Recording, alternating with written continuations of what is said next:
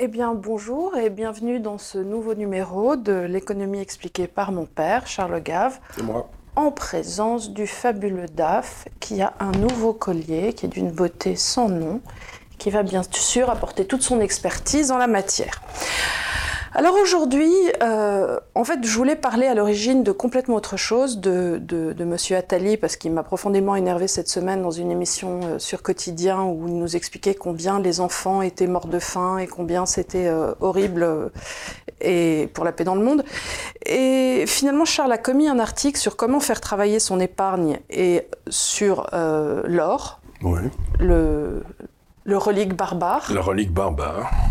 Et comme vous êtes nombreux très souvent euh, dans les commentaires à, nous demander, à demander à Charles des, notions d'investissement, de connaître un petit peu mieux la façon dont gérer son portefeuille, et quand bien même Richard Détente, que je salue au passage, euh, fournit toutes ces informations de façon très précieuse et précise euh, sur sa chaîne Grand Angle, que je vous invite à regarder de temps à autre si ces questions vous intéressent, nous allons aujourd'hui donc reprendre ce papier et essayer de vous expliquer comment faire travailler votre épargne, si toutefois vous avez deux trois sous de côté de façon intelligente aujourd'hui en France. Donc on est là en novembre 2021 qu'est-ce que vous devez faire, comment euh, ne pas être trop impacté par l'inflation qui arrive? Et comment essayer de vous protéger un maximum euh, de l'inflation, des banques, de la BCE, euh, de, de, de, tout. de, tous les gens qui vous en veulent. Tous les gens qui vous en veulent et qui en veulent après votre pognon. ils sont d'abord, il faut, ils sont très intéressés par votre argent. Mais vous avez gagné difficilement cet argent, vous en avez mis un petit peu de côté. Et dites-vous bien qu'il y a des tas de gens qui aimeraient vous le prendre. Donc il faut que vous réagissiez et que vous vous en occupiez. Donc ce que j'ai essayé de faire dans ce papier, c'est de revenir sur quelques idées qui me sont chères. C'est euh, en particulier la notion d'épargne. épargner, c'est dans le fond vous projeter dans le temps. Vous vous dites, euh, je suis là, aujourd'hui je gagne bien ma vie, ou je gagne ma vie, mais peut-être d'ici 20, 30 ans, j'en aurai besoin, je travaillerai moins et j'aurai besoin d'une espèce de matelas de sécurité qui me permettra de vivre jusqu'à la fin de ma vie. Et nos sociétés ont dit à beaucoup de ces gens-là, vous inquiétez pas les enfants, on va s'occuper de votre épargne. Et c'est ce qu'on a fait en France. Le gouvernement a monté une, une usine à gaz extraordinaire. Mais il faut bien vous rendre compte aujourd'hui que cette épargne qu'il vous paye, d'abord c'est vous qui l'avez mis de côté quelque part avec toutes les cotisations que vous avez fait et qu'ils l'ont investi de façon dramatique. Quand tu dis votre épargne, c'est les retraites? Les retraites, aujourd'hui de la façon dont les retraites officielles, mais ce que je vais essayer de dire c'est qu'il y a les retraites d'un côté officiel qui en France vont appauvrir tout le monde, pour des raisons que je vais expliquer en deux secondes, et puis vous devez avoir de l'autre côté, si vous pouvez, une épargne de précaution que vous gérerez vous-même, parce que si vous la confiez à l'État, vous serez ramené au, procès, au problème précédent. Et quand tu dis l'État, tu considères que si tu le laisses, euh, c'est-à-dire si tu la laisses, je sais pas, à la banque postale, au, crédit euh, agricole, non, si tu la laisses, si tu la gères toi-même à la banque postale comme euh, custodienne, comme gardien de ton épargne, ça, ça va très bien. Mais si tu souscris des points à la GIRC, l'ARCO, etc., ça va pas du tout parce que eux, ils sont obligés par l'État français d'acheter des obligations de l'État français. Donc, Mais ça, ça quelquefois, t'as pas le choix. T'en as dans ton panier retraite. ah ben, dans ton panier retraite, ton panier retraite, ton panier retraite, il est foutu. Tu peux pas il, enfin, il est, il est préempté. Il est préempté. Il y a, on peut rien faire dessus. C'est, on est, on est coincé. Donc là, il n'y a rien à faire. Donc je parle de la partie de l'épargne qu'on pourrait appeler l'épargne libre. On fait à peu près ce qu'on veut dedans parce que ben, il est à vous, il est à vous et donc. Euh, et là, dans le fond, ce que vous devez faire, c'est que vous devez bâtir une espèce de d'outil, mais si vous pouvez le gérer, c'est pas tellement difficile. Vous devez avoir à peu près la moitié de votre argent qui est dans une fonction, j'appellerais agressive. D'accord c'est-à-dire ben, vous essayez d'attraper la croissance, la croissance euh, des sociétés qui sont bien gérées, etc. Donc cette partie-là, elle sera plutôt en action. Et j'avais fait un papier il y a à peu près un an ou deux, dans lequel j'expliquais que les actions, c'était facile à choisir.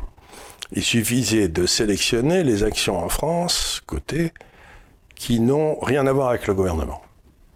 C'est-à-dire, si le gouvernement nomme quelqu'un au conseil d'administration, vous n'en achetez pas. Donc on oublie Air France, Areva, Alstom. on oublie tous les machins français. Tous, les, machins, parce que vous savez qu'un jour ou l'autre, euh, si ça devient difficile, c'est vous qui allez être plumé.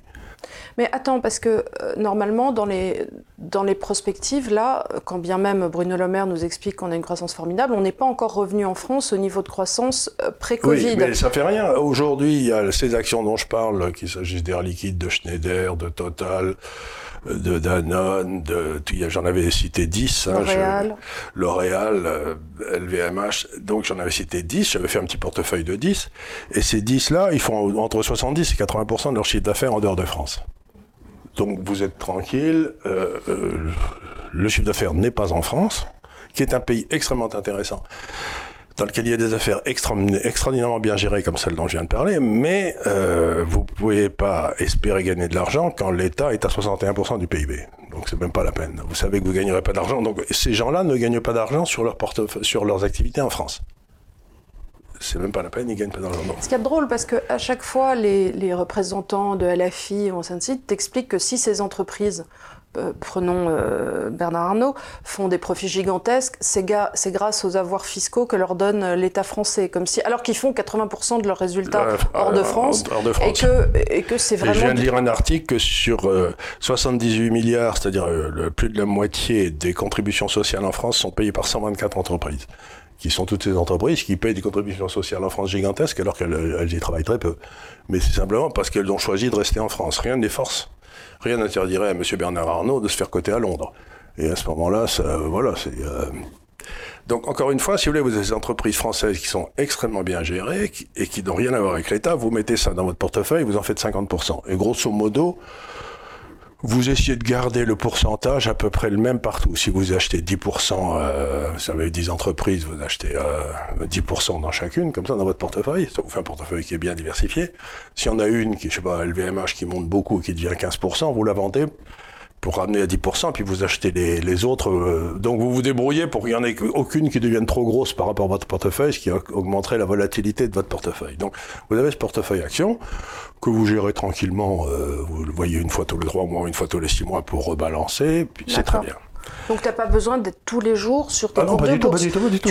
Tu, tu, tu, peux prendre une position longue, entre guillemets, puis tu la laisses, si par exemple tu, tu prends maintenant, jusqu'à Noël, tu fais rien. Ah ben, tu, euh, tu fais rien pendant les 10 ans qui viennent. Tant qu'elles restent des entreprises dans lesquelles l'État n'a rien à voir, ben, tu t'en occupes pas, tu continues à les gérer tranquillement. Tu peux en faire rentrer une autre, euh, une autre si on a une autre qui sort, qui commence à bien marcher. C'est comme si tu mettais euh, une petite cassette dans le sol. Dans le sol, et, surtout c'est un petit peu comme si. Tu touches pas trop. Voilà, tu te fais, tu te fais une, petite part pour la soif là, et puis tu retrouves, et puis tu réinvestis les dividendes dedans. Enfin bref, tout ça. Est-ce que pour toi, faire ça, euh, à ce jour. C'est comme d'acheter des immeubles. Eh ben, j'allais dire, est-ce que par rapport à de l'immobilier. Mais tu vends pas ton immobilier tous les trois mois Voilà, mais est-ce que tu considères que, en termes de rentabilité, tu vas avoir une meilleure rentabilité que sur de, sur de l'immobilier d'après tes, tes, prospectives? Ben, Si tu as acheté ces sociétés-là en France depuis 20 ans, tu as fait beaucoup mieux que l'immobilier. Tu as fait beaucoup mieux que l'immobilier. Alors, après, l'immobilier de Paris a des prix euh, ben, hallucinants qui sont, que personne ne comprend parce qu'ils sont tenus par euh, des fonds de pension, mais au-delà de ça, euh, les gens me disent très souvent, oui, mais si moi je suis, je dis n'importe quoi, Limoges, Nancy ou ainsi de suite, et l'immobilier va encore dire quelque chose, donc je peux acheter un petit appartement. bien sûr, bien sûr, bien sûr. mais ça, voudra dire quelque chose. Ça voudra dire quelque chose, mais. L'embêtant avec le petit appartement, c'est qu'il va se trouver avec quelqu'un qui ne le paiera pas pendant deux ans, puis ensuite il se retrouvera en procès, et puis il ne pourra pas le virer. c'est pas sûr que tu vas pouvoir faire du Parce que là, ton, portefeuille, tu peux le vendre, tu peux vendre chacune des valeurs le lendemain matin, c'est parfaitement liquide ce que dit euh, celui qui a fait ça toute sa vie et avec beaucoup de succès, quelque part, c'est un, financier qui s'appelle Warren Buffett, qui est un financier euh, absolument génial sur, le, sur les 70 dernières années. Il doit avoir 90 ans aujourd'hui. Et il dit tout le temps, j'ai fait beaucoup plus d'argent dans ma vie avec mon derrière qu'avec ma tête. Par là, il veut dire qu'il achetait des trucs qui étaient de bonne qualité et il les vendait plus il dormait dessus, il dormait dessus, il dormait dessus. Et puis, euh, bah, dix ans après, il se retrouve avec des trucs qui étaient montés comme des fusées. Quoi. Donc, encore une fois, euh, euh, faire du trading, bon, je ne sais pas faire. Donc, vendre et acheter parce que le marché a bougé, n'importe quoi, c'est idiot. Ce qu'il faut, c'est que vous trouviez dix bonnes sociétés.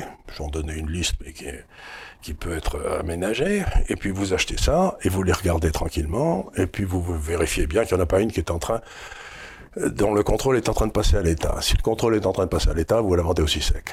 Tu sais ce que disait Warren Buffett, puisque tu viens de le citer, sur comment on reconnaît les gens euh, vraiment riches? Alors, Alors les gens disent, bah, on reconnaît les gens vraiment riches, ils portent des choses de marque. Il dit non, c'est pas ça. Il dit, bah, euh, ils ont des voitures très très chères. Il dit non, non, ils ont des bateaux. Non, non, c'est toujours pas ça. Il dit non, chez les gens très très riches, au repas, il y a toujours plein de petits, tout petits légumes. Parce qu'ils sont, ils mangent, ils mangent, oui, ils mangent... plein de petits légumes bio, tu sais, des petits légumes. Ils font très faut attention. pas grossir. Il faut pas grossir et puis surtout, il faut durer longtemps. Ouais. Parce que c'est une stratégie à long terme, ça. Donc vous faites ça. Et de l'autre, bon, mais l'embêtant, c'est que ce portefeuille-là, c'est 50, c'est 10 valeurs. Allez, une fois tous les 3 ou 4 ans, elles vont se ramasser une gamelle énorme. Parce que c'est la nature du capitalisme, il y a une crise, il y a plus. Vous savez, je dis toujours, la bourse, c'est assez simple. Il faut savoir s'il y a plus d'idiots que d'argent, plus d'argent que d'idiots. La plupart du temps, il y a plus d'argent que d'idiots, puis de temps en temps, il y a plus d'idiots que d'argent, Oui, et le marché se pète la gueule. C'est la fameuse histoire de vendre au son du canon. euh, Voilà, je sais voilà. pas quoi, Donc ouais. ça se pète la gueule. Alors là, à ce moment-là, on commence à paniquer. Oh là là, c'est terrible, j'ai perdu 40%, c'est affreux. Et c'est très douloureux. Je peux, en- je- j'en témoigne. C'est très douloureux. Et donc, de l'autre côté, il faut que vous ayez une espèce d'amortisseur. Et l'amortisseur, c'est le machin qui baissera pas, ou voire qui montera quand les 50% d'actions vont se péter la gueule. Donc, ça serait ta partie défensive. C'est ma partie défensive. Alors pendant très longtemps, de 1900, allez, je vais vous dire, de 1980 à peu près jusqu'à 2020, allez, ça fait long quand même, hein, ça fait 40 ans, c'était presque la plus grosse partie de ma carrière. La partie défensive, comme il n'y avait pas d'inflation et que les politiques monétaires étaient raisonnables, c'était d'avoir des obligations du gouvernement américain très longues. Parce que chaque fois que les marchés se pétaient ça voulait dire qu'il y avait une récession, et les taux d'intérêt s'écroulaient. Et quand les taux d'intérêt s'écroulent, par un phénomène que tout le monde comprend, quand les taux d'intérêt baissent, euh, le prix d'une obligation monte. Bon, c'est- le truc. Donc, ce qui se passait à ce moment-là, c'est que votre, obligation, qui vous donnait du 4-5% par an, ce qui vous permettait de vivre en quelque sorte, quand, quand les taux d'intérêt baissaient, elle montait de 20 ou 30%, ce qui amortissait pas mal les 50% que vous aviez en action, qui eux perdaient 30 ou 40. Donc vous vous retrouvez avec un portefeuille qui avait baissé de 10, ce qui pff, très bien. Mais maintenant, les taux d'intérêt sont à zéro partout. Donc vous n'avez plus De facteur d'amortissement? Ils, ils m'ont enlevé mon facteur d'amortissement en Allemagne, ils l'ont enlevé aux États-Unis, ils me l'ont enlevé partout. Donc ce que je recommande Tu peux plus avoir de bretelles et de ceinture, là. Tu, non, non, non, non, t'es- ma- t'es à ma poil. bretelle- je, je suis, je suis à poil, je prends les coups dans la tête plein. Donc, euh, si tu es sur le marché des actions, tu aucun moyen de... de, de- Alors, s'il y en a deux qui sont en train de sortir, le premier, c'est les obligations chinoises, dont j'ai Oui. parlé je sais pas combien de fois. Parce que, rappelons que Charles est payé par le gouvernement chinois, pas assez cher d'ailleurs. hein. Pas assez cher, pas assez, pour vendre des obligations chinoises à l'épargnant français. Vous Voilà. pensez bien que c'est une grosse blague. Je le fais parce que c'est à peu près le seul pays qui respecte l'épargne et qui me paye du 3%. Donc j'ai un- une obligation longue au gouvernement chinois et par exemple, vous- si vous avez une obligation longue depuis 4-5 ans sur le gouvernement chinois, en euros, vous êtes en hausse de plus de 20%, alors que euh, en francs français, ben, vous avez gagné zéro. Donc, il n'y a pas photo, quoi, je veux dire. Ah oui, non, mais 20%, euh, c'est... 20%, c'est- bah ça, ça, ça, 20% qui ne Non, demande rien à euh, personne. euh, Ça ne demande rien à personne. Bon. Et puis alors? Alors l'or, c'est euh, la relique barbare. euh, ce que disait Keynes, c'est complètement idiot. L'or, on, fait, on va chercher de l'or, ce qui coûte très cher. On va faire des trous en Afrique du Sud à 3000 mètres de profondeur. On va aller chercher de l'or. Il y a des mineurs qui travaillent. Ils prennent l'or. Et ensuite, on va faire un trou à 3000 mètres de profondeur pour l'en- pour l'enfouir. Disent, ils disent c'est- idiot. C'est vrai que c'est idiot. Mais ça vous protège contre les idioties du gouvernement. C'est la fameuse façon de voter avec ses pieds, Voilà, sans Encore- partir, sans s'en aller. sans s'en aller, toujours et partout. Alors, euh, après, euh, pour euh, les 1%, il y a acheté un Picasso, mais... euh, Voilà, oui, ben, chez un Picasso, mais il faut se méfier parce, Parce que, la exemple, liquidité du dit Picasso le est dit Picasso, et puis le Picasso, bon, aujourd'hui, c'est un beau dessin et des mille, je sais pas. Mais par exemple, quand j'avais euh, quand j'avais 40 ans de moins, il y avait un peintre français que j'aimais beaucoup qui s'appelait Mathieu, qui faisait des espèces de grands. ben, ça valait des cents et des mille. Aujourd'hui, ça vaut beaucoup moins, quoi. Donc, Oui, donc il faut encore pas se tromper dans son choix de. Dans, dans son choix des titres. Bon, donc vous avez l'or. Alors pourquoi acheter de l'or aujourd'hui? Ben, Pour tout un tas de raisons. Et l'une d'entre elles, c'est que vous faites un graphique qu'on va vous montrer d'ailleurs. Oui, alors le graphique, je, On je vous le le montrera, donnerai... euh, on le mettra sur l'écran là. Donc je vais vous le décrire qui est assez simple. C'est vous faites, vous prenez le cours du Standard Poor's 500. C'est le, c'est l'indice des valeurs américaines. On a cet indice depuis à peu près 1860. hein. Bon. Ça sans valeur aux États-Unis, ça change. Bon. Ça a un cours. Et puis vous avez le cours de l'or. Vous divisez le standard N pour 500 par le cours de l'or et ça vous donne un ratio entre ce que j'appelle les valeurs d'efficacité, vous savez, c'est-à-dire un outil et les valeurs de rareté, un bijou. Ça vous donne, parce qu'il y a toujours une espèce de relation entre la valeur de rareté et la valeur d'efficacité. Eh ben, aujourd'hui, l'or est quasiment à un plus bas historique depuis 1900, euh, oui, ça, ça, fait, ça va faire 120 ans, vis-à-vis du standard N pour 500. Oui, alors est-ce que c'est pas les Chinois qui manipulent le cours de l'or en Euh, gardant Je sais bien, mais ça, et ça remonte toujours à la moyenne. Si vous voulez, aujourd'hui, on est à Tu penses 60. qu'ils n'arriveront pas à le tenir euh, Bah, ils n'ont pas intérêt à le tenir tout le temps. Pour l'instant, ils le tiennent parce qu'ils sont en train d'accumuler de l'or, ils sont en train d'en acheter, donc ils essayent de le faire monter le moins le vite, moins vite possible. possible pour l'acheter le plus bas Pour- pour possible l'acheter le plus bas possible. Mais donc aujourd'hui, si vous voulez, si on retourne à la moyenne, or contre le standard N pour un 500, dans les mettons 6 ou 7 ans qui viennent, ça implique un quadruplement de l'or par rapport au marché, Carrément. carrément. Donc ça veut dire Oui, mais tu sais pas combien de temps il va falloir tenir cette position en même non temps. mais t'en- tu t'en fous, tu t'achètes de l'or, tu Oui, manges voilà. quoi, tu ne touches plus quoi. C'est-à-dire que tu, tu le Tu considères sais que pas. si le marché se perd des actions, se pète la gueule, l'or va monter parce qu'il est plus. antifragile. Oui. L'or, il est antifragile. Le marché des actions est fragile, c'est-à-dire il baisse quand la, sa volatilité augmente, et l'or, si sa volatilité augmente, il monte. Donc, c'est la diversification que vous cherchez. Donc, ce que j'essaie de dire aux gens, c'est que dans le portefeuille aujourd'hui, c'est pas très difficile à mettre en place. Ben, vous devez avoir ces 10 ou 15 valeurs qui ont rien à voir avec le gouvernement français.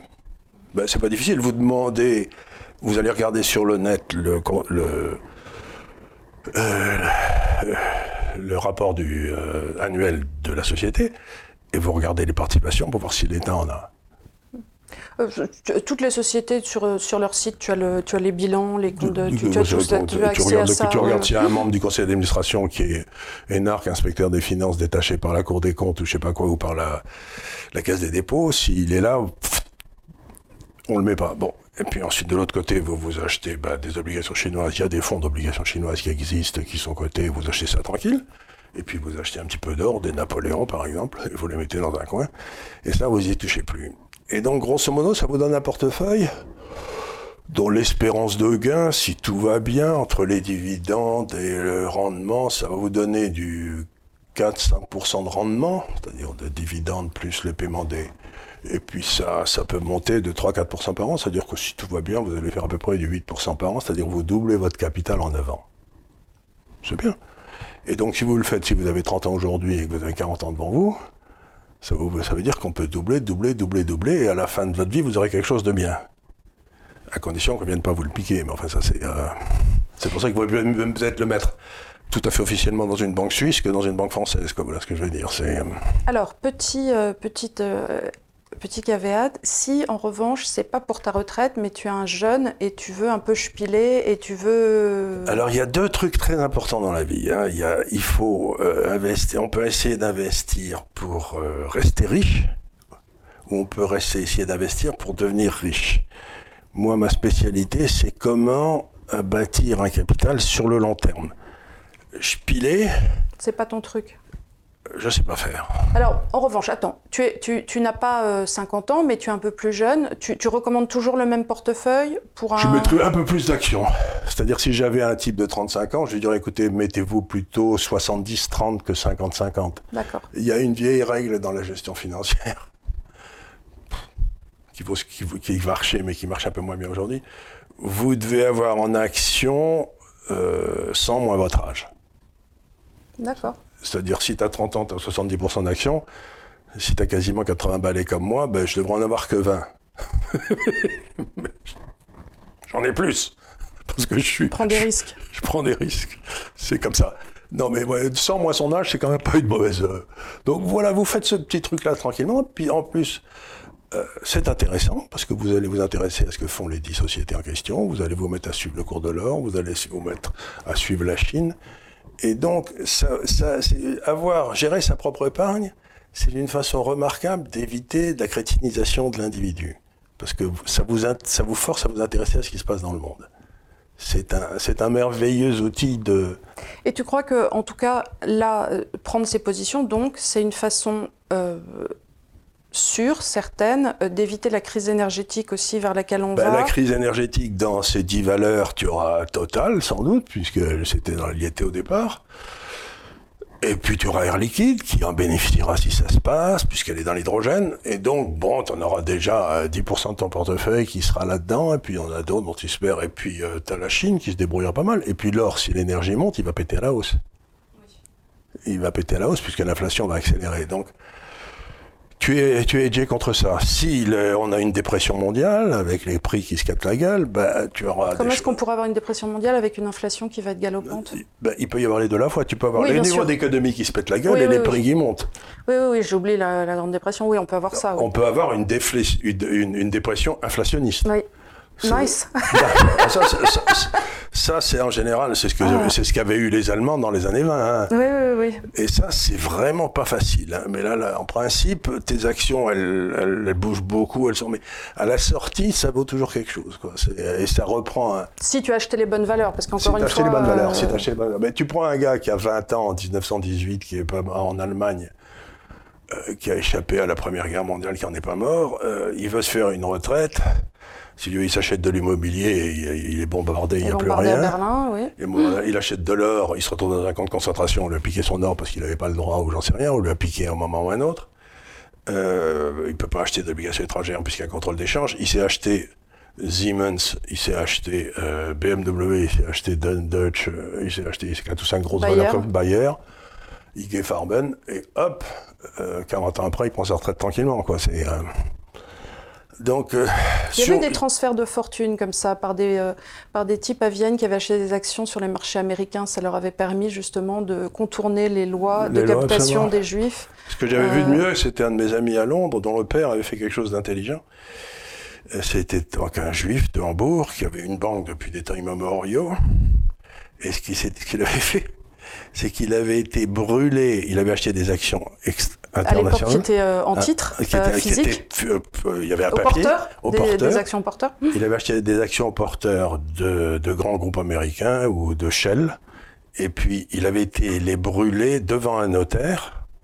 Le titre avait été détruit, donc le notaire lui avait fait un papier comme quoi le titre avait été détruit. Il s'est barré d'Allemagne, il est allé à Londres, il est allé au siège de Shell et on lui a refait ses actions. Et donc, c'était quand même assez malin, ça. Mais enfin, maintenant, on peut plus détruire parce que c'est tout dans des ordinateurs. Oui, oui mais ça, c'est les actions porteurs ont disparu euh, dans les années 70-80. Mais avant, elles étaient physiquement, euh, la propriété de la personne qui les détenait, la propriété valant titre. Propriété valant titre, pareil. Et puis, il y avait sur chaque action, il y avait des petits coupons que tu détachais pour toucher le dividende. Oui. Et, à l'époque, les premières actions McDonald's étaient comme ça. Et il y avait justement, je crois, deux actions parmi les premières qui étaient perdues. Et il y avait une espèce de, de, de, truc euh, où sont passées les actions McDonald's qui aujourd'hui valent 2 milliards chacune. c'est ça. Euh, et alors, ce qui est marrant, c'est qu'il y avait toute une partie de la fortune française qui était investie, par exemple, en Nestlé, au porteur dans des coffres en Suisse. Ah oui. Et donc, si tu veux, ben, on ne savait pas, quoi. Ah oui. On savait pas, donc euh, il y avait que le pauvre, donc c'était très mal, hein, c'était très mal. Enfin, ce sont des choses qui arrivent. Il y a des, de temps en temps, il y a des gens qui, qui ont des actions porteurs, mais c'était assez facile avec des actions porteurs tu les achetais, tu les mettais dans ton coffre et puis. Oui, puis tu pouvais euh, les donner à ta maîtresse, ainsi de suite. Enfin, la personne qui détenait l'action en était propriétaire. Donc c'était une façon, quelque part, de faire circuler l'argent euh, en contournant l'État, la fiscalité, ce que tu voulais. C'est-à-dire tu l'achetais un instant T, mais après, elle avait le temps de faire 100 fois le tour du monde, ton Absolument, elle partait d'un propriétaire à l'autre, il n'y avait aucun problème. Donc, grosso modo, ce que j'essaie de vous dire, c'est qu'on est dans un monde aujourd'hui où les États veulent euh, littéralement appauvrir les épargnants en ne leur payant pas leur dû, c'est-à-dire le prix du temps. Ils ont amené les taux d'intérêt à zéro. Ce qui veut dire que quelque part, ils ont nationalisé le temps. Je ne peux plus exprimer ma préférence dans le temps en me servant des marchés financiers, parce que là, je peux acheter des trucs à 3 ans, 5 ans, 10 ans. Ça avait des prix différents en fonction du risque du temps. Maintenant, je ne peux plus m'arbitrer contre le risque du temps. Et donc, tous les fonds de pension classiques les Agi Carco, qui font du bon boulot, ils ont, comme ils sont obligés d'avoir 60% d'obligations françaises, vous, savez que vous n'allez vous allez pas toucher votre retraite. Ce que vous avez dans les assurances vie, là, vous devriez le sortir et le mettre en action selon le programme que je viens de vous donner. Ce que j'essaye de dire, c'est que. Donc tu dis aux gens, sortez vos assurances vie. Sortez, je leur dis depuis 2-3 Oui, ans, donc, mais on, on le redit, sortez vos assurances vie. vie et mettez-les en ce qu'on appelle dans des, dans des actions qui peuvent être aussi dans une assurance vie, mais qui c'est pas, vous n'êtes pas en assurance vie garantie par l'État français. Vous vous retrouvez avec une assurance vie dans laquelle vous aurez des actions plutôt qu'une garantie de l'État français, mais qui ne vaut rien puisque l'État français est en faillite. Donc vous faites garantir par un truc qui ne pourra pas vous payer. Donc c'est complètement idiot. Donc sortez des, des assurances vie qui sont en obligation et mettez-vous dans quelque chose de plus diversifié si vous pouvez. C'est une façon de, vous en occuper.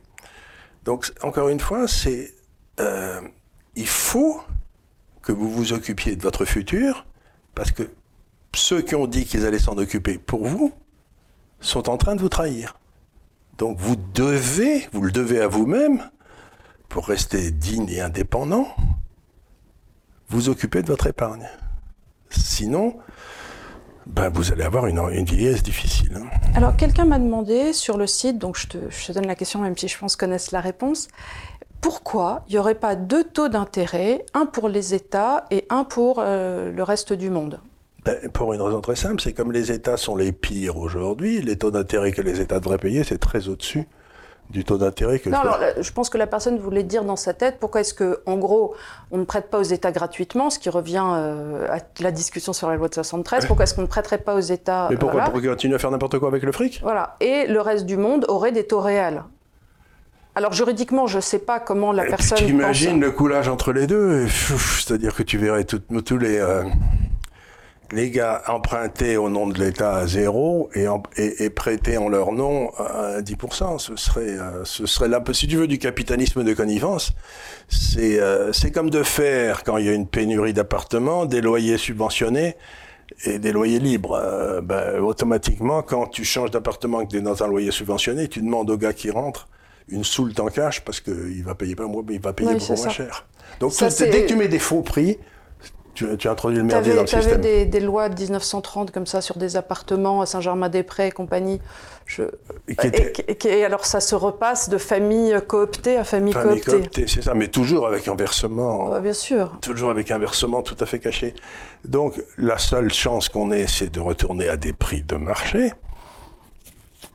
Et à ce moment-là, euh, aussi bien pour le taux d'intérêt que pour le taux de change, eh bien, quand on va retourner à des taux d'intérêt de marché, il y a des tas de gens qui auront investi sur les et de change qui vont prendre des gamelles monstrueuses.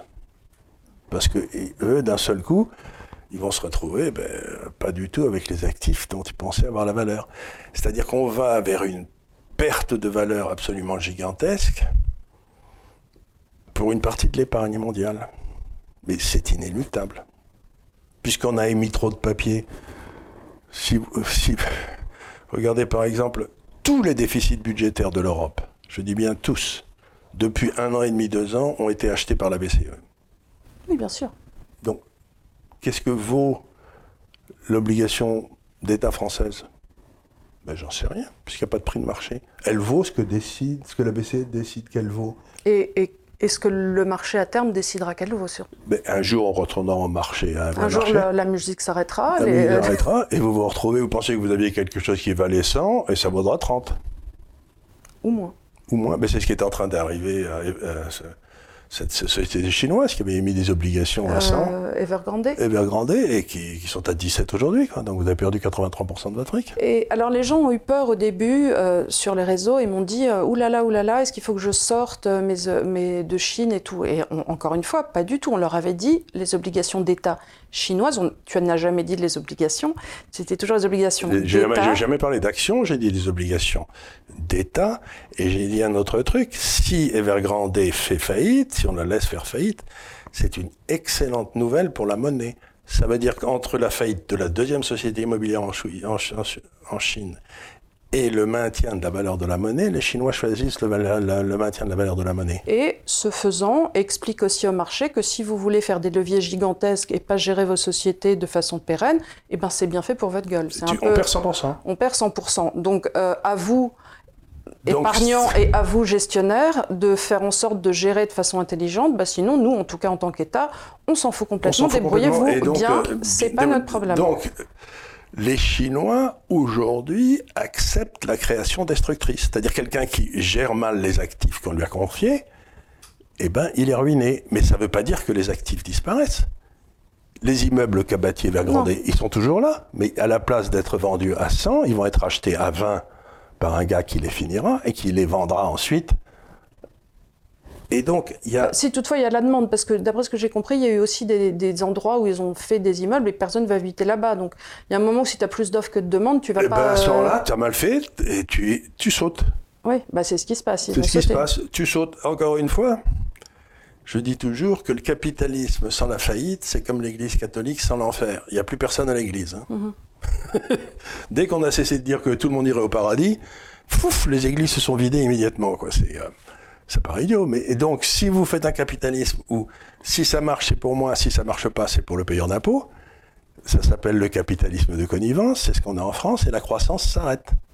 Cela dit, la dernière fois, les gens ont été assez traumatisés euh, par ça, c'est-à-dire que quand Lehman Brothers est arrivé, euh, l'idée qu'on laisse se détruire ce, géant, avec les conséquences qu'il y a eu derrière. Mais c'est autre chose. Lehman Brothers, c'était une banque.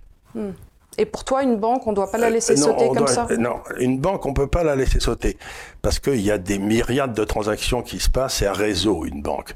Donc si vous la faites sauter d'un seul coup, tout le réseau dans son ensemble est fragilisé. Se bloque. Et puis plus rien ne passe, et puis on n'a plus de transactions, tout s'arrête. Donc, donc quand une banque est en difficulté. Surtout une banque énorme. Surtout euh. une banque énorme, une banque d'affaires comme ça, ce que vous faites, c'est que vous mettez les actionnaires à zéro, vous mettez les obligataires qui ont prêté de l'argent à ces gens-là à zéro, vous nationalisez, ce qui n'est pas dans mes idées, vous nationalisez, vous leur dressez, et vous leur vendez au marché après.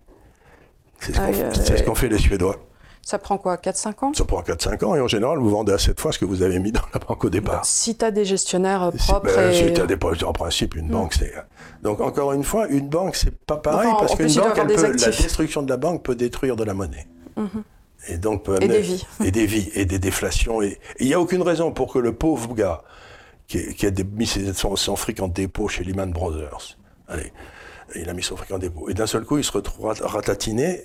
Il n'y connaît rien, lui. Donc, il faut protéger les déposants Alors après, et liquider les actionnaires et les obligataires. Ça, c'était aussi l'autre question qu'on retrouve euh, souvent, qui était que, dont tu parles souvent, mais qui n'est plus du tout à l'ordre du jour, c'est dommage. Je ne l'ai pas entendu prononcer la dernière fois, c'était par Hollande, qui était la séparation des banques d'affaires et des banques de dépôt, qui est un concept très important, c'est-à-dire que normalement, le petit gars euh, qui vient déposer son salaire, il ne devrait jamais être au contact de banque d'affaires.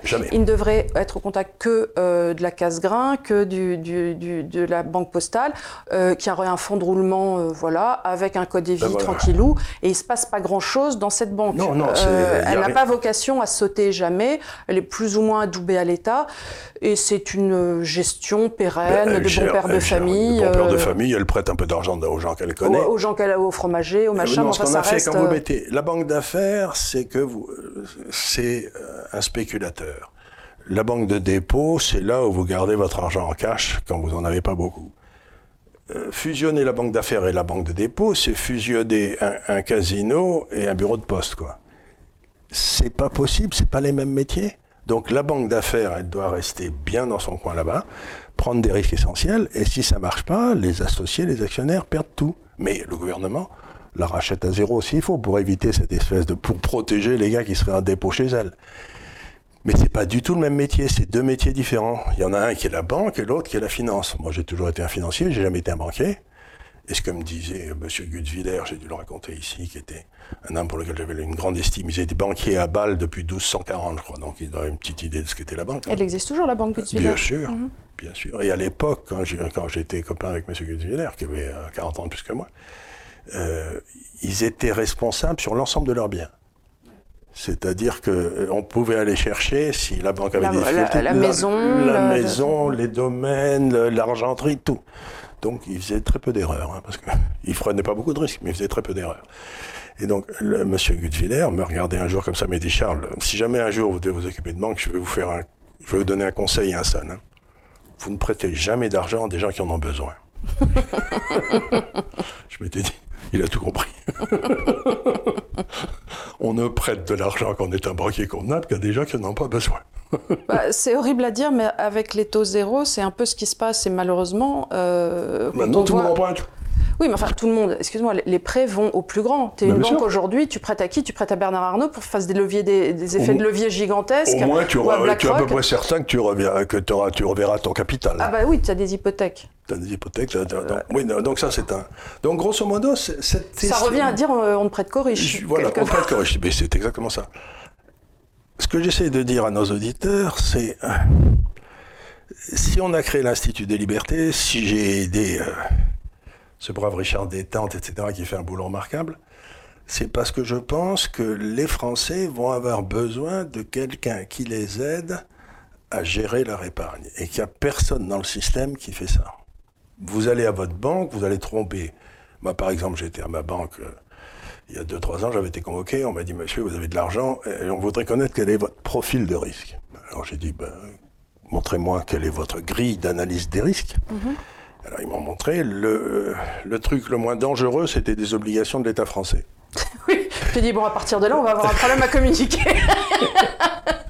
je, leur ai dit, bon. Bon, alors. Euh, Donc, si vous allez à votre banque et vous, vous leur dites, je veux pas prendre de risques, ils vont vous coller des saloperies de l'État français à 70 ou 80% de votre portefeuille. Oui, au contraire, il faut leur dire. Parce qu'ils y sont obligés de par la loi. C'est pas qu'ils sont malhonnêtes, c'est qu'ils y sont obligés, c'est ce qu'on leur dit. Donc il faut en fait aller voir son banquier en lui disant écoutez, je veux prendre des risques, je voudrais des actions d'air liquide. Non, voilà, par, exemple. Mais il faut surtout, il faut surtout pas, il faut dire je vais à mon banquier et je lui dis exécuter. Il va vous dire mais exécuter, c'est moi le patron, c'est à moi. Donc je prends le risque et je vous signe un papier comme quoi c'est moi qui l'ai fait. Mais vous ne pouvez pas demander conseil à votre banquier. Parce que, de par la loi, il va vous recommander que des saloperies. Donc faites très attention. Voilà ce que j'essaie de vous dire. Voilà, alors voilà qui conclut cette première partie. Et euh, en deuxième partie, je voulais revenir, mais ça s'insère, vous allez voir très très bien, sur un article que Charles a commis euh, il y a quelques années, il y a quatre ans. Lui-même, en le relisant, a dit, mais c'est un très bon article qu'il a écrit. C'est pour dire si la modestie étouffe cette, ce garçon. non, mais je ne savais pas que c'était de moi alors.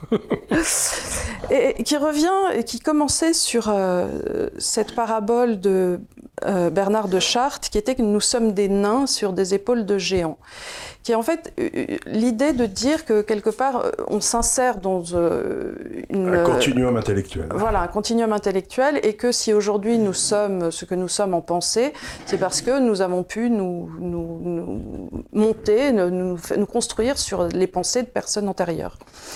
Et donc, c'est valable en économie comme ça doit l'être en philosophie, justement. Et, et, en sciences. En sciences, dans tout ce que, tout ce qui sont nos fondamentaux aujourd'hui. On n'a pas à chaque fois à redécouvrir euh, ce qu'est pi, euh, ce qu'est le rayon, ce qu'est euh, voilà. Ce Et c'est très important ça, cette notion, parce que d'abord c'est une notion de modestie. Et ensuite, parce que ça prouve qu'il y a un acquis scientifique qui se passe au travers des âges. Et ce qui se passe aujourd'hui, la, la civilisation woke qu'on est en train d'essayer de nous faire naître, c'est de refuser ce qu'on a emprunté au passé. C'est dire, c'était tous des hommes blancs, c'était tous. Alors il y a ça, et il y a aussi le refus dans euh, les nouvelles générations du vrai. Non, ça. non, mon opinion n'est pas ça. Tu dis non mais attends, ton opinion, euh, je, m'en fiche. Il y a des choses. Tu dis par exemple, voilà, c'est.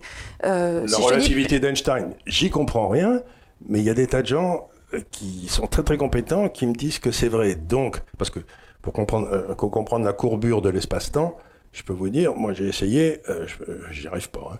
Euh, bon bref, c'est un détail, mais je veux dire, il y a des trucs, des niveaux qui sont atteints euh, de la pensée ou qui parfois vous sont inaccessibles parce que vous avez vous n'avez pas le crâne pour le faire. Mais en économie, ça a été la même chose. Il y a des choses qui devraient être acquises une fois pour toutes, et vous avez des crétins comme Mélenchon qui n'arrêtent pas de, ou de, comme euh, Piketty qui n'arrêtent pas de dire le contraire. Exactement. Récemment, euh, j'ai vu M. Attali dans un débat nous expliquer que c'était absolument terrible parce que la France, il y avait des enfants malheureux, la fin dans le monde et ainsi de suite il en est responsable et euh, il nous avait expliqué justement à ce moment-là que en gros on ne pouvait rien connaître à l'économie et qu'il fallait quand même s'en remettre à un gouvernement mondial qui est quand même l'idée de toute cette élite. Et pourquoi? Parce qu'on ne pouvait pas comprendre l'économie. Et alors justement, comme nous sommes des nains sur des épaules de géants, je voulais que tu reviennes sur ce qui quelque part est une façon de, de, de résumer, de revenir sur les fondamentaux que nous avons déjà euh, exprimés ici, euh, de les, les, les, ténors de la pensée économique qui pour toi t'ont marqué, qui pour toi ont marqué l'économie et qui font qu'ils sont tes géants sur lesquels tu t'es assis pour te construire toi-même euh, en tant que nain, même si Monsieur Attali est un pygmée. Voilà. Donc, en tout cas, c'était pas Attali. Euh, mais en plus, si vous voulez, je trouve quelque part absolument stupéfiant que M. Attali nous dise l'économie est incompréhensible, point numéro un, qu'on peut discuter. Ce qui peut se passer, c'est que M. Attali ne comprend pas. Il y en a peut-être d'autres qui ont compris, mais lui, il n'a pas compris, à l'évidence. Bon. Donc, M. Attali n'a peut-être pas le cerveau qu'il faut pour comprendre l'économie. Ce que toute son existence semble démontrer. Mais enfin, ça, c'est autre chose. Donc, il y a un point numéro un. Et le deuxième point, c'est comme personne n'y comprend rien, il faut un gouvernement mondial. C'est ce que j'appelle un non-sequitur. Il n'y a pas de rapport entre le premier et le deuxième. Et si toutefois il y avait un rapport, je ne vois pas en quoi le fait de mettre si on, personne n'y comprend rien, le fait de mettre 40 personnes qui n'y comprennent rien à ne rien y comprendre non, ça veut dire évoluerait, Mais ça veut dire que si ces gars-là font des erreurs, ça va être des erreurs qui vont être collectives. Être collectives et ça va être monstrueux. Alors que s'il y a, mettons qu'on est euh, 200 gouvernements avec 40 mecs à chaque fois, ben, il y en aura peut-être quelques-uns qui prendront des mesures par hasard, bien qu'ils ne comprennent rien, qui seront les bonnes. Et donc, ce ne sera pas un désastre Tandis que la solution de M. Attali d'avoir un gouvernement mondial garantit que s'ils font une erreur, ça va être un désastre. Et c'est quelque Donc, part illogique. C'est illogique même en économie. Regarde, tu viens de nous expliquer comment faire un portefeuille diversifié. La diversification, par définition, réduit le risque. Réduit le risque. Donc le simple fait d'avoir quelque chose de centralisé augmente le risque par, euh, par, effet contraire. Donc le, le, fait de dire on va prendre une décision unique accroît ton risque de façon On le voit très bien dans le Covid. Regardez par exemple, vous avez eu la Suède. Bon, la Suède a décidé de euh, suivre sa politique à elle. Parce qu'il y avait un type là-bas qui était intelligent, qui, était responsable. Il a dit, moi, je prends mes responsabilités. Tout le monde lui tapé dessus pendant six mois. Maintenant, ils ont moins de morts que tout le monde. Et puis, tout se passe bien en Suède, il se passe plus rien, plus personne ne parle du Covid. Et puis tous les autres pays ont suivi le modèle chinois de vous, de vous mettre en tôle, de vous mettre des, des Covid, des vaccins. Tu as vu que le Pays-Bas reconfine. En Autriche, ils vont reconfiner ceux qui ne sont pas vaccinés. Donc là, on est dans des problèmes de limitation de droits constitutionnels qui sont quand même assez moyens. Mais bon. Et donc, grosso modo, si la Suède n'avait pas fait son programme à part, parce qu'il y avait un gars qui comprenait les pandémies, parce que c'était le spécialiste suédois des pandémies, eh ben, on ne saurait pas que tous les autres se sont trompés. Donc ce que demande M. Attali une fois de plus, c'est d'avoir un système où on ne puisse pas le juger, où il fera des imbécilités, mais euh, il dira, mais vous savez, euh, on ne pourra pas le comparer à quelqu'un qui aurait fait. Donc M. Attali déteste la concurrence intellectuelle. Pourquoi? Parce qu'il est bête. Non, tu vois, bon. Non, je pense que, encore une fois, très souvent, il y a des gens qui sont euh, redoutables euh, en commerce. voilà, je pense que M. Attali devait ah, être. Il a bien gagné sa vie dans sa vie. Voilà, donc il doit avoir des notions de commerce très bien, mais ça. Après, mais c'est pas un intellectuel. C'est pas un intellectuel. Ah, pour être un intellectuel, pour moi, il faut. Il faut être capable de monter sur les épaules des géants. Et lui, il en est incapable. Parce qu'il faut reconnaître qu'il y a des géants. C'est-à-dire qu'il faut commencer par un acte de modestie en disant quand même des mecs euh, c'est ce que faisait Schumpeter admirablement. Mais euh, non, M. Attali pense qu'il est un géant. Et c'est en ça que c'est dangereux parce que ça donne des personnes qui se mettent dans des positions dont ils n'ont pas les capacités. Voilà. Et, là, c'est. Et voilà, c'est le drame, c'est le drame de M. Attali. Parce que quand je regarde M. Attali, quelque part, je ne peux pas m'empêcher de me dire, il a tout raté dans sa vie il, a, c'est lui qui a foutu la France en l'air dans les premières années de Mitterrand, c'est lui qui a fait la politique, ça a été un désastre. Et maintenant, il se permet d'aller expliquer qu'il y a des enfants qui sont aujourd'hui dans la misère. Tu te dis, mais enfin, monsieur, vous, avez créé ces situations Absolument, c'est vous qui l'avez créé. Mais ensuite, il a été nommé par son mentor, M. Mitterrand, à une banque qui avait été créée pour lui en, Angleterre. Il s'est fait virer dans des conditions qui étaient tout à fait douteuses. Euh, à l'époque, j'étais dans la City à Londres, c'était c'était pas facile d'être français quand c'était en train de se passer. Il est revenu, il s'est mis à investir dans des espèces de sociétés. Euh, je n'en connais pas une qui ait réussi. Donc, Monsieur Attali, il a écrit des livres que personne ne lit et dont il n'est pas certain que ce soit lui qui les a écrits. Donc, il est trop occupé pour les lire. Il est trop occupé pour les lire, peut-être pour les écrire. Et donc, grosso modo, je me dis, mais ce type a tout raté dans sa vie. Mais tout sauf, les, sauf, les, deux grands concours où il est passé quand il était jeune. Et vient encore nous. Moi, c'est. Euh, Moi, j'en reviens, pas. J'en reviens pas. Quand j'écoute ce gars. J'ai aucun problème à ce que les gens ratent des trucs dans la vie, mais j'ai un problème à ce qu'ils viennent me faire la leçon sur euh, ce que devrait être ma moralité, qui encore une fois est une notion. Et puis, c'est tellement facile de venir dire Oh, les pauvres petits-enfants qui sont. Je dis Mais de quel droit, de quel... Que Mère Teresa vienne faire ça, oui. Que Coluche, à la rigueur, une fois qu'il a fait les rectos du cœur, oui. Mais tu te dis De, quel droit? Coluche, il venait aussi de, du Carmonde, hein. il venait de. de, de oui, c'est ça. Mais il, savait ce que c'était d'avoir faim. Et, et moi, je, je, n'entends la morale qu'une fois que, que de pas la part de personnes qui se lèvent le matin pour faire quelque chose. Qu'on me dise depuis le boulevard Saint-Germain, c'est terrible la fin dans le monde, je rigole.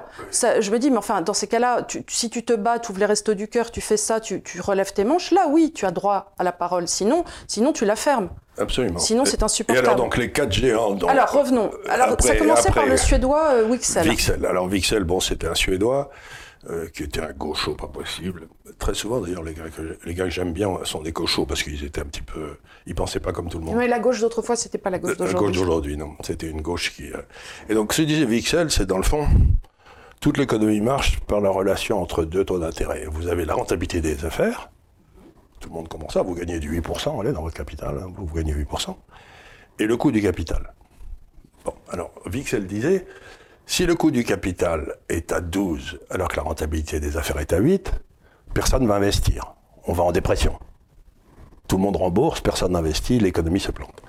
Par contre, si le taux d'intérêt est à, est à 0 et que le la rentabilité du capital est à, est à 8, tout le monde va emprunter pour acheter des affaires qui donnent du 8, mais qui existent déjà. Donc plus personne ne fera de nouvelles affaires, donc ça créera une spéculation financière monstrueuse, le prix des actifs va monter de façon extravagante, et puis comme personne n'a investi, à un moment l'économie se viande, et personne ne peut rembourser la dette, et c'est la cata. Donc ce que dit Vixel, c'est il faut que la Banque centrale maintienne d'intérêt, si la rentabilité est à 8, à 7,5. Comme ça, on n'emprunte que ceux qui gagnent 8, 8,5, 9, 10, 11, 12. Et puis les autres iront. Bon, ça, donc ça va très bien. C'est le premier Vixel. J'ai bien compris la relation entre le, la rentabilité du capital et coût du capital. C'est ce qui détermine le cycle dans le système économique. Et il le montre parfaitement. J'ai fait des tas de travaux sur Vixel, je m'en sers. On a des articles sur le On- site on aussi, a si vous des voulez. articles Vous sur le site. J'ai écrit aurez- un livre, vous pouvez me le demander, c'est en anglais, qui est 5 ou 6 ans, mais qui n'a pas perdu une ligne, qui n'a pas vieilli. Pris une ride Pris une ride, pris une ligne, oui. Enfin, des lignes. Ça, ça, ça vient de l'américain, c'est line. Bon, ça, c'est Vixel. Le deuxième, qui est très intéressant, c'était un gars qui s'appelait euh, euh, Le- le- Minsky. Oui. Alors Minsky, lui, il disait, dans le fond, c'était un économiste qui est mort il y a 5-6 ans. Il aurait pu avoir le prix Nobel. C'est pas un très grand, mais il a parfaitement compris le cycle financier. Donc, il a, pour moi, financier, c'était important. Donc, mais, mais c'était pas un conceptualisateur, mais enfin, c'était un type un- un très intéressant quand même. Alors, Minsky, il y a l'autre qui ronfle là-bas. hein. Non, mais là, il nous fait un concert. C'est. euh, Tu te rends compte que je vis ça la nuit, moi. hein. En tout cas, il ronfle très bien.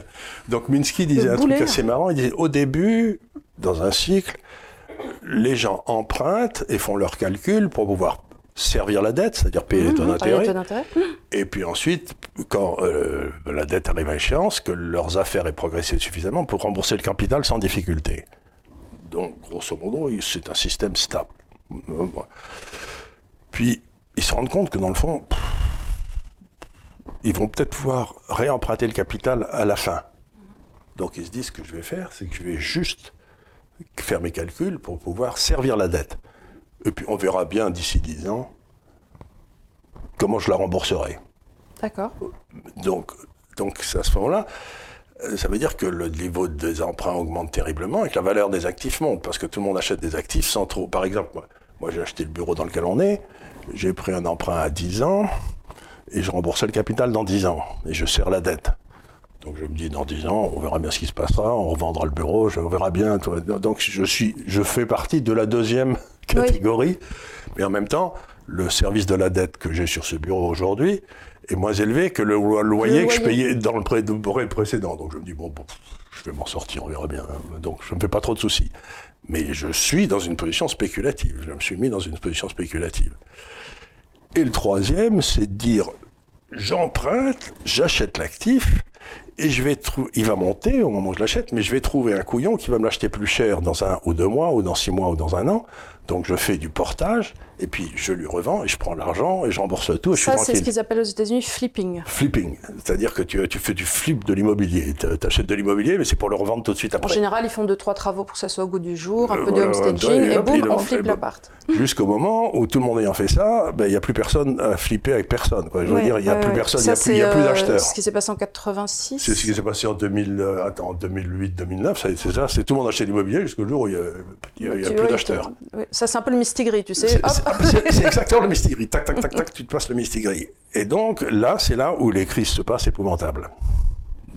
Et ça ressemble beaucoup à des analyses qu'avait fait un autre économiste américain que j'aime bien, qui était euh, euh, Fisher, Irving Fisher, qui avait décrit le même mécanisme avec la dette, mais de façon très Fisher qui a écrit au moment de la grande crise américaine. en 1934, il avait écrit The Debt Deflation Theory of Great Depressions.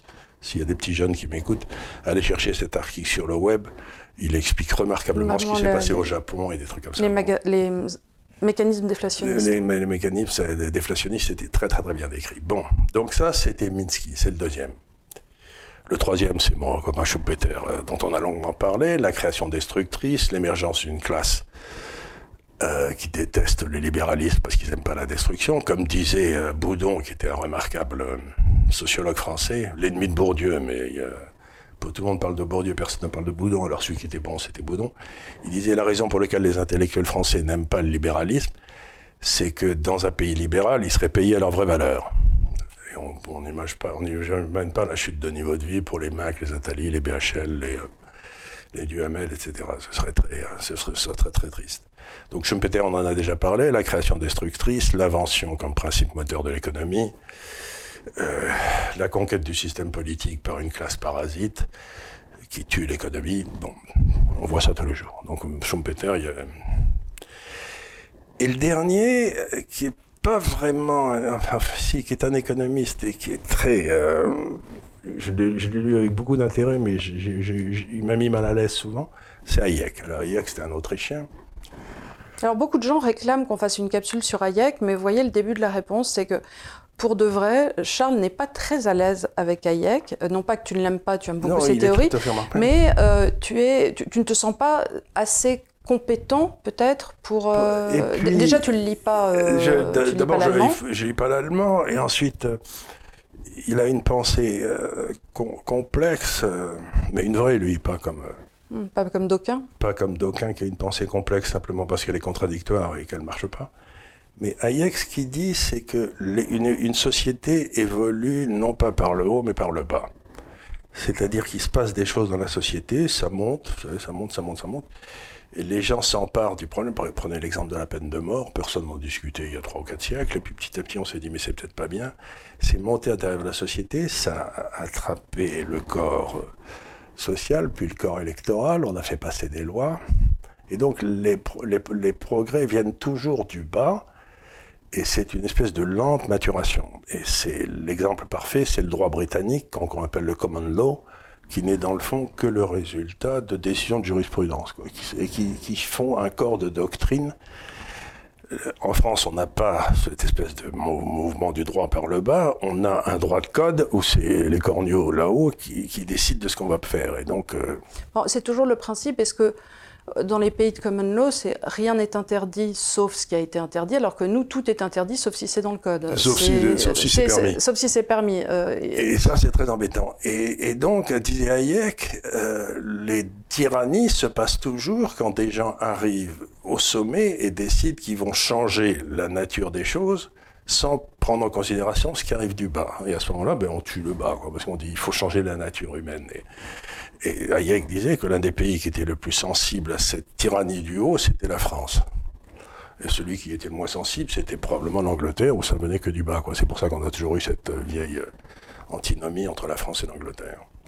Et donc, ces quatre-là, euh, si quelqu'un veut comprendre l'économie, comprendre la finance, comprendre la façon dont le système politique un système politique devient mûr et change petit à petit même l'économie, mais, mais lentement, sans, euh, il me semble, sont vraiment des géants. On peut vraiment se mettre sur leurs épaules, les lire, les méditer. Et la façon dont je travaille, mais je suis pas du tout euh, certain que ce soit vrai pour les autres, c'est que je lis un livre, et puis il y a des moments où c'est... c'est idiot ce que je vais dire, mais il y a des moments où quand vous lisez ces gars-là, c'est tellement excitant intellectuellement que vous êtes obligé de vous arrêter. vous voyez, vous dites, je peux plus quoi. il faut maintenant que je me, je laisse ça mûrir. Alors vous reprenez. Moi, ça me fait ça quand j'ai un livre que j'aime vraiment trop et je veux pas qu'il s'arrête. Du coup, je lis pas la fin. J'ai eu ça pour euh, l'amie prodigieuse d'Elena Ferrante. Je voulais tellement pas le finir, ce livre, que je ne l'ai pas fini. Hein. J'ai toujours 100 pages à lire parce que je ne peux pas prendre la décision psychologique de finir, finir. Mais là, c'est pas ça, c'est qu'il la charge intellectuelle de ce que ces gars-là vous disent est tellement forte que euh, il faut que votre esprit l'absorbe lentement. Sinon, vous allez attraper une cuite. Euh, une cuite intellectuelle. Et donc, c'est ce que je fais, puis je les relis, puis je, me dis, tiens, j'ai pas pensé à ça. Et je me rends compte, euh, deux ou trois ans après, quand j'écris un papier, que je ressors des idées euh, qui me viennent de là et que j'avais pas avant. Quoi. Donc, il faut que ces idées, vous les preniez, qu'elles mûrissent avec vous, que vous les laissiez mûrir. Il y a, il y a un temps, il y a un temps comme dans, dans la, il y a un temps pour mourir, il y a un temps pour naître, il y a un temps pour semer, il y a un temps pour récolter. Et, donc là, c'est exactement ça. Ce sont des gens qu'il faut lire avec parcimonie. Parce qu'ils sont très violents intellectuellement, très... C'est comme de recevoir un coup de coin dans l'estomac quand vous les lisez. Et, et Hayek, en particulier dans euh, The Road to Serfdom, la, la, euh, la route de la servitude. La, route de la servitude. Euh, alors, une petite anecdote sur. C'est un livre avec des morceaux dedans. C'est un livre avec. Euh, des vrais morceaux. Il y a de la viande. Et alors, ce qu'il y a de marrant, c'est donc, il était un économiste de l'école autrichienne qui est spécialisé sur le capital, etc. Bon. Il est allé en Angleterre, puis il est allé, où Keynes l'a beaucoup aidé d'ailleurs, il est allé aux États-Unis ensuite. Il a écrit ce livre qui a été un, un succès mondial mais qui était un vrai succès mondial, mais qui a été plutôt un livre de sociologie d'économie. Et donc, il est allé à Chicago pour essayer de devenir professeur d'économie, là où il y avait mhm. Friedman. Mais dans l'école monétariste. dans l'école monétariste. Et ils l'ont pas pris. Ils ont dit non, non, c'est pas un livre d'économie, vous n'êtes pas un vrai économiste, vous êtes un sociologue, vous allez aller dans la faculté de sociologie qui est là-bas. Quoi. La honte. Oui. oui, mais c'est marrant que moi, j'ai toujours pensé que l'économie, c'était une branche de la philosophie, et qui était d'elle-même une branche de la logique. Donc, un bon philosophe, qui réfléchirait bien, peut tout à fait faire de l'économie. C'est pas Il n'a pas besoin d'avoir, quand vous lisez Bastia, euh, il faisait pas des équations, Bastia. Oui, mais c'est marrant parce que tu vois, Hayek faisait les mêmes reproches à Bastia. En lui disant, ça n'est pas assez un économiste. Voilà, c'est ça. Euh, quelque part, il fait pas d'économétrie, ça va pas du tout. Ça, c'est quelque chose qu'on peut pas reprocher à Milton Friedman, au contraire, qui lui euh, euh, savait faire des équations, des ah, statistiques. des statistiques, il a même inventé un théorème en probabilité qui s'appelle le théorème de Friedman, et personne ne sait que c'est le même Friedman qui l'a fait. Donc, Donc cette espèce de truc est économiste, celui qui réfléchit sur comment une société traite les problèmes de la rareté. Alors, parce que si on devait juger Piketty à l'aune de cela, dans ces cas-là, lui non plus ne serait pas un économiste, puisque lui non plus. Ben lui, il a accumulé des chiffres. Oui, mais on ne sait pas d'où il les sort. Non, mais alors attends, pardon, mais les chiffres, on ne sait pas d'où il les sort. Ça les sort. Puis ensuite, quand, on, quand on lit Piketty et qu'on connaît Vixel, on se dit, Piketty ne comprend rien à l'économie puisqu'il pense que c'est la même chose. La rentabilité des entreprises et le taux de croissance des bénéfices. Et donc c'est une erreur. Mais la première page, j'ai lu la première page, je me suis dit ce gars-là ne comprend rien. Donc je suis passé à autre chose. J'ai pas lu le reste. Voilà. Donc, grosso modo, vous pouvez lire, et une fois que vous aurez lu ces quatre passages, vous pouvez lire des résumés qui sont très bien faits sur, sur certains Wixel, c'est quand même euh, ardu pour qui n'est pas intéressé par la chose économique. Autant tu peux lire euh, La route de la servitude, euh, parce que effectivement, ça relève plus d'un manuel de sociologie, de, compréhension du monde. C'est pas aussi facile à lire qu'au boudon, mais ça se lit quand même. Ça se lit très bien. alors que tu peux pas lire Wixel, franchement. Wixel, surtout qu'il écrit en allemand et qu'il a inventé des mots à lui dont il faut trouver la, et trouver la traduction aujourd'hui dans le langage de tous les jours. Donc il a par exemple des noms différents. Il a le taux d'intérêt naturel et le taux d'intérêt de marché. Bon, il faut savoir que l'un c'est la rentabilité du capital et l'autre c'est le coût du capital. Mais il a des noms à lui. Donc alors vous, vous arrachez un peu les cheveux. Il faut, il faut, que tu te fasses une grille de lecture avant, et que tu il faut que tu aies un dictionnaire pour savoir ce que dit Big Pixel quand il fait quoi. Non mais ça, ça et Irving Fisher, même, même remarque, c'est quand même très très euh, de, mathématiques appliquées. Minsky c'est facile. Minsky, c'est assez facile. Et, je ne sais pas si ça va être traduit. le, Minsky, Moment, je ne sais pas si ça a été traduit. Il faudrait que je regarde, mais je ne suis pas sûre. Je, suis toujours surprise du, des, non-traductions. Après, il y a eu un véritable effort chez les libéraux qui ont traduit spontanément des choses. Donc, quelquefois, on peut trouver, mais c'est en PDF. Et je sais que les personnes peuvent avoir du mal à lire en PDF encore. Euh, c'est vrai que c'est pas pareil qu'un livre. Ça, je. Voilà. Pas pareil qu'un livre. Et surtout, on ne peut pas la noter. On ne peut pas la noter, voilà. On ne peut pas la euh, noter. Et on ne peut pas le mettre dans sa bibliothèque et l'oublier là. Non, mais pas le retrouver. écoutez, en tout cas, euh, je suis contente parce qu'on a réussi quand même à donner euh, des, oui, on va tenir l'heure, à donner des pistes euh, aux gens qui aimeraient se protéger, protéger leur épargne, et aux personnes aussi qui souhaiteraient réfléchir sur ce qu'est l'économie. et, sur toute l'épargne, encore une fois, vous pouvez aller avec profit sur le site de Richard Détente. Voilà, qu'on a cité au début. Qu'on a cité parce que c'est bien, il fait du très bon travail. Voilà. Et je vous remercie encore une fois de nous avoir suivis, malgré, euh, je ne sais pas si vous allez entendre, parce que nos micros sont sur nous et ils ne sont pas en extérieur, mais il nous a fait un boucan, mais de tous les diables. Donc on te réinvitera plus en deuxième semaine. es beaucoup trop méchant. Voilà. Et sinon, merci encore de nous avoir suivis. N'hésitez pas à mettre des petits commentaires, à suivre notre, notre euh, page Instagram désormais, qui est Institut underscore des Liberté underscore, donc sur Instagram, et nos pages Twitter et Facebook aussi. Merci beaucoup de nous suivre. À bientôt. Merci.